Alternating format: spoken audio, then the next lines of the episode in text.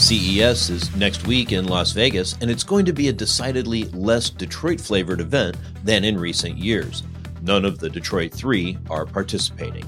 It's odd that the trade show that dominates early January and effectively forced Detroit to find another time to hold its auto show won't have any of our local automakers on hand. Stellantis was planning on being at CES, but then it pulled out last fall during the UAW strike. At the time, it also bailed on SEMA and the Los Angeles Auto Show. Now in 2024, it's looking at events on a case by case basis and choosing to skip Chicago, Toronto, and North Texas shows or leave them to dealers to support. It is the dealers who benefit most directly from the boost in consumer interest and attention that follows an auto show, so for now, more of them are going to have to pay for it.